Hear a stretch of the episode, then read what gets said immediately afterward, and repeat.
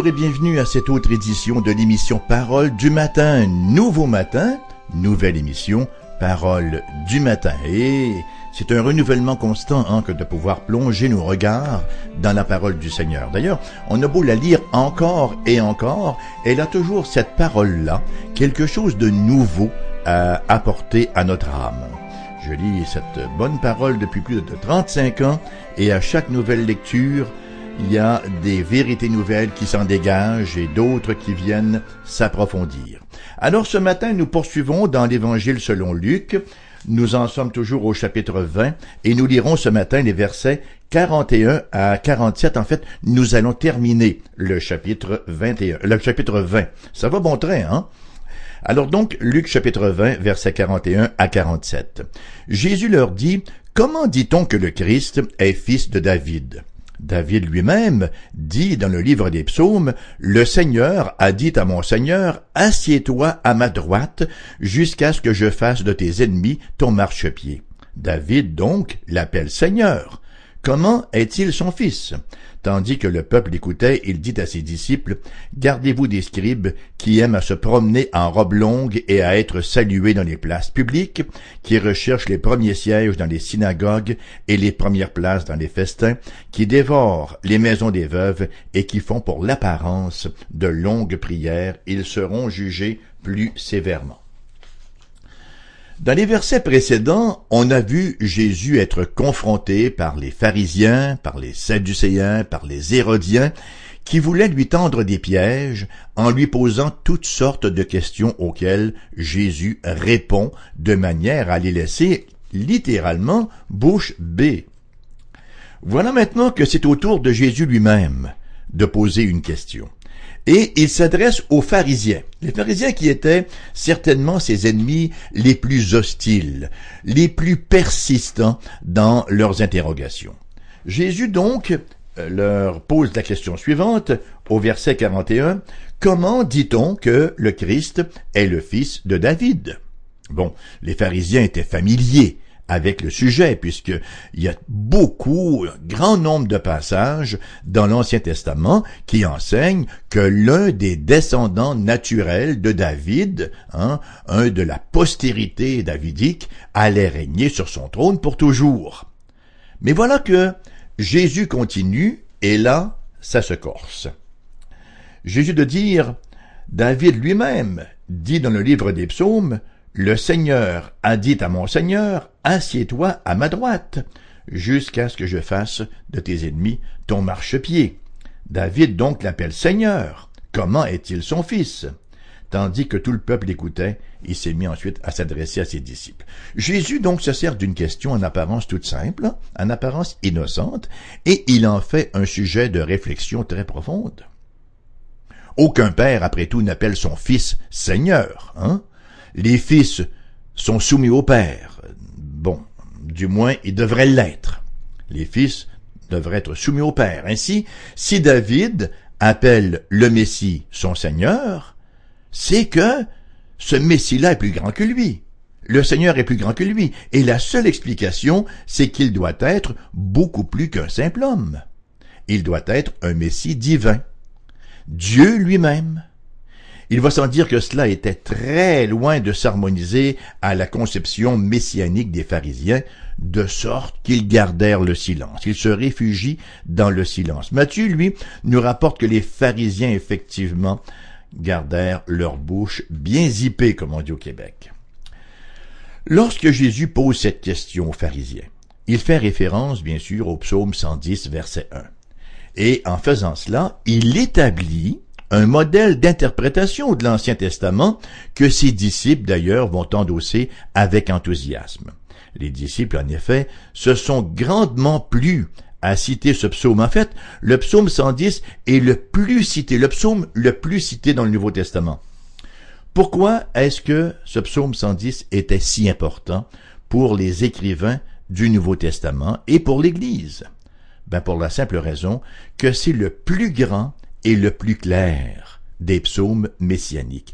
Il n'existe pas une très grande quantité de psaumes messianiques. On pourrait citer en plus peut-être le psaume 100, le psaume 2, le psaume 22, le psaume 45, le psaume 72, le psaume 118 et, et quelques autres peut-être. La plupart de ces psaumes ne contiennent que quelques éléments messianiques, alors que, en contraste, le psaume 110, lui, traite exclusivement du roi divin, placé à la droite de Dieu dans les cieux et qui est en train d'étendre son royaume spirituel sur la terre entière.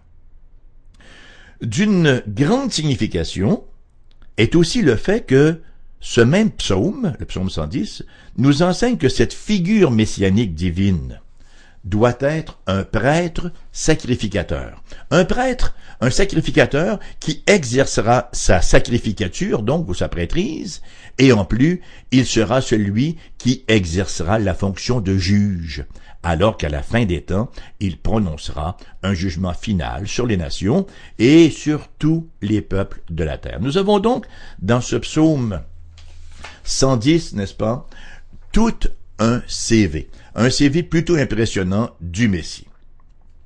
Maintenant, qu'en est-il du début? Ben nous lisons euh, dans les versets 42, David lui-même de, de Luc 20, David lui-même dit dans le livre des psaumes, Le Seigneur a dit à mon Seigneur, Assieds-toi à ma droite.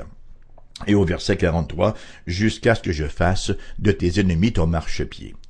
La question même que Jésus place devant les pharisiens est celle-ci, hein Comment est-ce qu'il peut dire que c'est son fils euh, et qu'il l'appelle Seigneur? En hébreu, langue que les pharisiens connaissaient bien sûr très bien, le premier mot c'est Yahweh. Et le second c'est Adonai, en Yahweh qui veut dire bien sûr Dieu, et le second Adonai qui veut dire Seigneur. Donc, nous avons ici un personnage plus grand que David. Nous avons ici un personnage, hein, David, le Seigneur dit à mon Seigneur, Yahweh dit à Adonai, assieds-toi à ma droite. Dieu dit au Seigneur. Alors on voit vraiment que le personnage dont il est question, il est quelqu'un de très important. Euh, il est beaucoup plus grand que David, qui pourtant est considéré comme le plus grand roi d'Israël. Alors, dans ce verset, nous avons une parole de Yahweh qui dit à un autre, un autre personnage, plus grand que David, hein, euh, le Seigneur dit à mon Seigneur, Assieds-toi à ma droite. Et la parole nous rappelle que cette personne ne peut être que le Messie divin, c'est-à-dire Jésus-Christ. David écrivant sous l'inspiration de l'Esprit. Il écrit sous l'inspiration de l'Esprit de Dieu, il prophétise la venue du Seigneur Jésus-Christ. C'est bien ce que nous dit euh, le Seigneur, lui-même Jésus, David lui-même dans les Proverbes. Et Matthieu euh, chapitre 22 verset 43 dit, David animé par l'Esprit écrit, le Seigneur euh, dit à mon Seigneur, ou Yahweh dit à Adonai, assieds-toi à ma droite jusqu'à ce que je fasse de tes ennemis ton marchepied. Et l'apôtre Pierre, dans sa prédication au jour de la Pentecôte, vient confirmer la réalisation de cette même prophétie dans les termes suivants au livre des Actes chapitre 2 versets 34 à 36, car David n'est point monté au ciel, mais il dit lui-même, Le Seigneur a dit à mon Seigneur, Assieds-toi à ma droite, jusqu'à ce que je fasse de tes ennemis ton marchepied. Que toute la maison d'Israël sache donc avec certitude que Dieu a fait Seigneur et Christ, ce Jésus que vous avez crucifié. Et le récit des actes se poursuit en nous faisant part de l'impact de cette déclaration-là, toujours acte chapitre 2, versets 37 et 38. Après avoir entendu ce discours, ils eurent le cœur vivement touché. Littéralement, ils eurent le cœur comme percé par une lance. Et ils dirent à Pierre et aux autres apôtres, Hommes, frères, que ferons-nous? Pierre leur dit, Repentez-vous, et que chacun de vous soit baptisé au nom de Jésus-Christ à cause du pardon des péchés. Et cette injonction de Pierre s'adresse aussi à nous. Le besoin de nous repentir, c'est-à-dire changer de manière de voir les choses, changer de manière d'approcher la réalité plus délaisser un peu euh, ce que nous considérons comme l'autorité ultime de notre raison, cette raison qui est pécheresse, qui est déchue, et venir la soumettre à la parole de Dieu. Se soumettre à Dieu, se repentir. C'est réaliser que nous sommes des pécheurs, que nous sommes perdus et que nous avons besoin d'un sauveur que le Seigneur nous a donné en Christ Jésus. Donc, le psaume 110, versets 1 et 2 parle aussi de la position du Messie à la droite de Dieu dans les cieux, et il parle de sa seigneurie sur toutes choses, autant dans les cieux que sur la terre. Bon, Jésus n'a pas élaboré sur ces choses parce que sa première question avait grandement suffi à confondre ses ennemis. Mais le reste du verset, comme le reste du psaume, n'a pu leur échapper. Donc versets 1 et 2 du psaume 110 de David, psaume parole de l'Éternel à mon Seigneur, assieds-toi à ma droite jusqu'à ce que je fasse de tes ennemis ton marchepied. L'Éternel étendra de Sion le sceptre de ta puissance, domine au milieu de tes ennemis. C'est un oracle. C'est une parole spécifique et directe de Dieu que nous avons donc au verset 42 et 43 là, qui se réalise en Christ Jésus. Et qui nous est dit, c'est que le Messie allait régner sur toutes choses depuis les cieux. Bon, nous sommes familiers avec le symbole des apôtres que nous appelons souvent de fois le je crois en Dieu. On dit, il est monté au ciel et s'est assis à la droite de Dieu, le Père Tout-Puissant, d'où il viendra, d'où il règne, il reviendra pour juger les vivants et les morts. Qu'est-ce que ça signifie maintenant, s'asseoir à la droite de Dieu? Ben, dans le monde ancien, ça voulait dire occuper une place d'honneur occuper une place d'honneur. Je suis assis à la droite de, à la droite de l'hôte d'un banquet, par exemple. C'était la table d'honneur. Et je crois que c'est encore comme ça aujourd'hui. Lorsque on avait un invité d'honneur, quelqu'un qui méritait d'être honoré, on lui réservait toujours dans les banquets la place qui était là à la droite de celui qui donnait le banquet.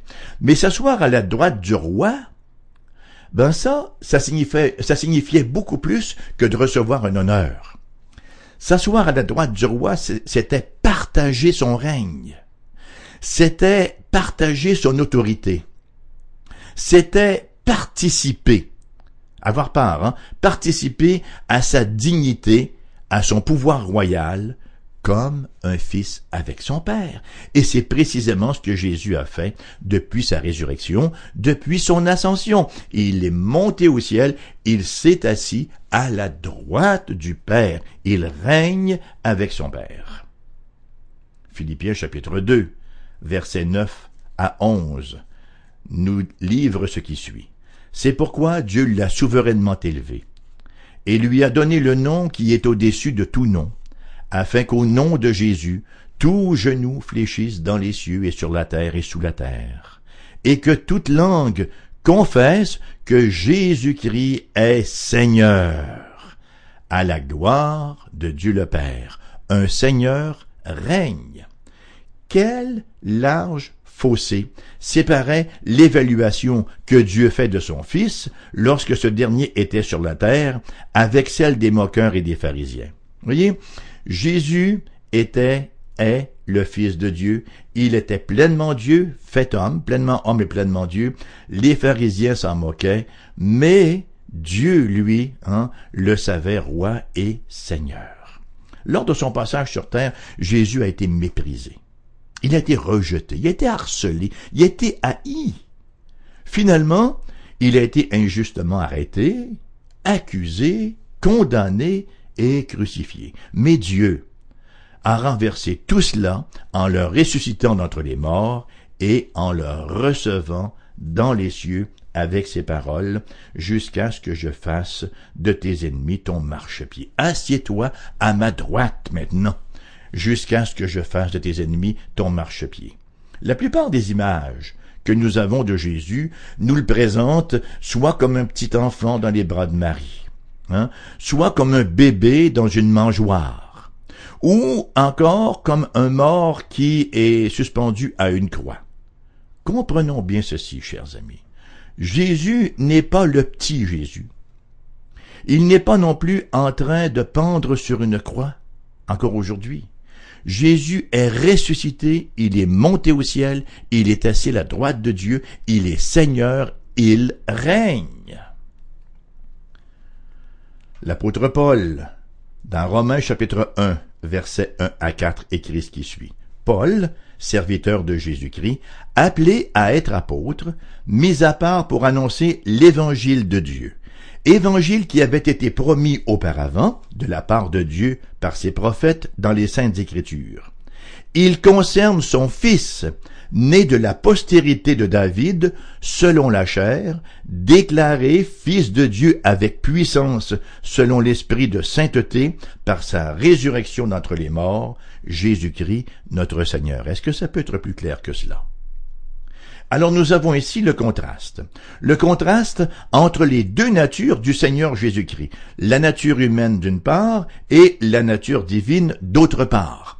Jésus étant pleinement homme, étant pleinement Dieu, ces deux natures l'habitant et ne pouvant ni se mêler ni se dissocier, et c'est bien là toute la majesté de notre Sauveur, l'être théanthropique, théos anthropos, hein, Dieu homme.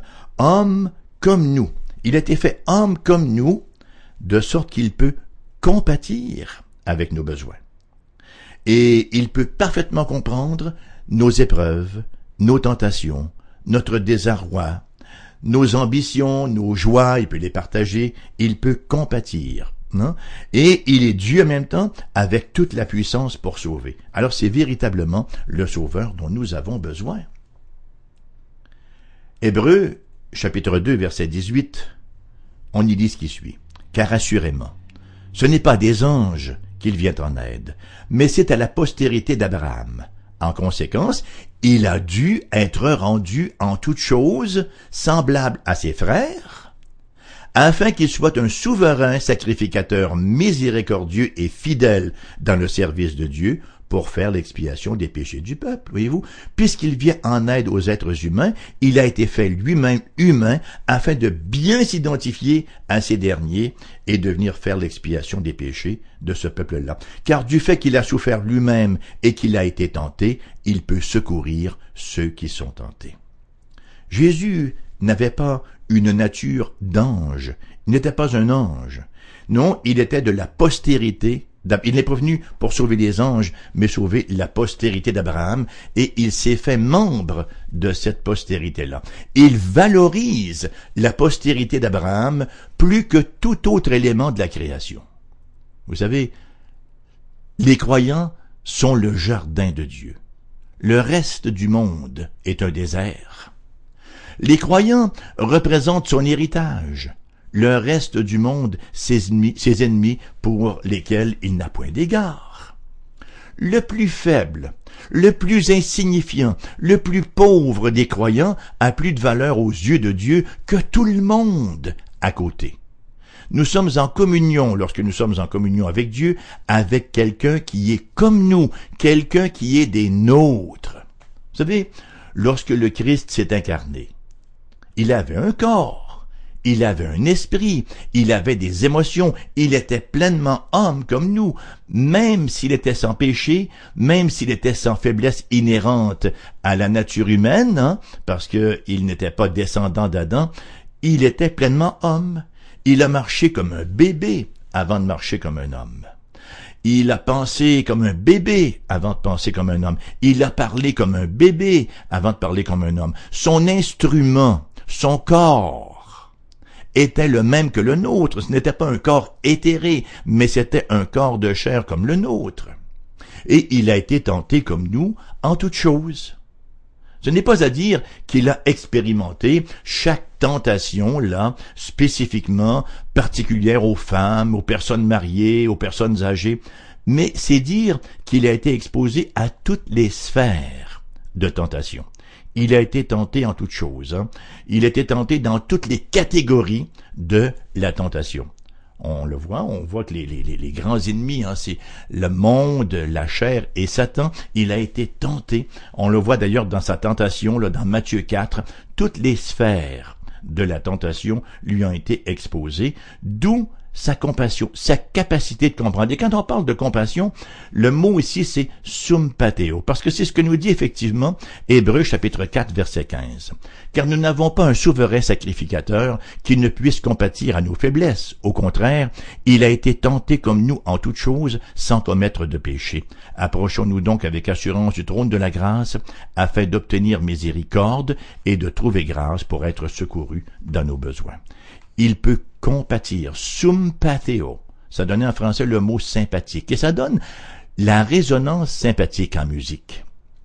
Sur un instrument de musique à cordes, les cordes sympathiques sont des cordes libres sur lesquelles on n'exerce aucune action, mais qui entrent en vibration par simple résonance, par sympathie, avec les notes jouées de même hauteur, de même fréquence. Bon, on va simplifier ça par un exemple vous avez deux pianos dans un appartement, vous touchez hein, la note de l'un et ça va résonner également sur l'autre. C'est ça qu'on appelle la résonance sympathique.